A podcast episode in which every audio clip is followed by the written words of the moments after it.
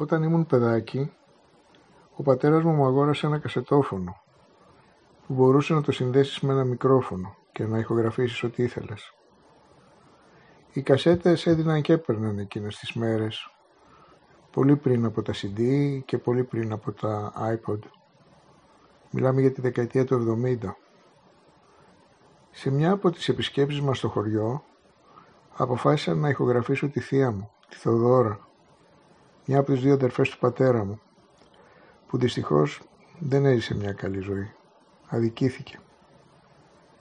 Ο άντρας της την κακοποιούσε, παιδιά δεν έκανε, πέτανε φτωχή και μόνη.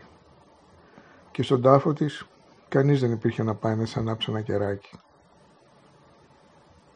Χαζές ερωτήσεις της έκανα με το μαγνητόφωνο.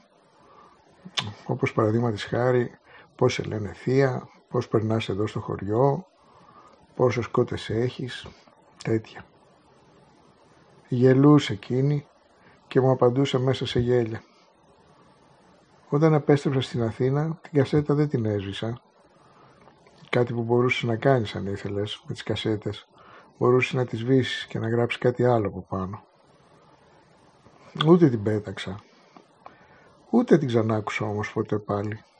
Έμεινε στο πατάρι, στο παιδικό μου δωμάτιο, μαζί με άλλα ξεχασμένα μικροπράγματα που τα κατάπιω ο χρόνος στο πέρασμά του. Πριν τρία χρόνια που η μητέρα μου πέθανε και χρειάστηκε να διάσω το σπίτι μας, την ξαναβρήκα εκείνη την κασέτα της θείας.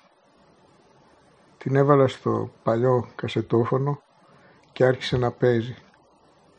Και καθώς άκουγα τη θεία μου να γελάει και να μου λέει πόσες κότες έχει και πώς περνάει τη μέρα της σκουπίζοντας την αυλή και αρμέγοντας την κατσίκα, την ένιωσα τη θεία μου να ζωντανεύει για λίγο και να με ευχαριστεί που τη θυμήθηκα, μιας που κανένας δεν τη θυμόταν πια.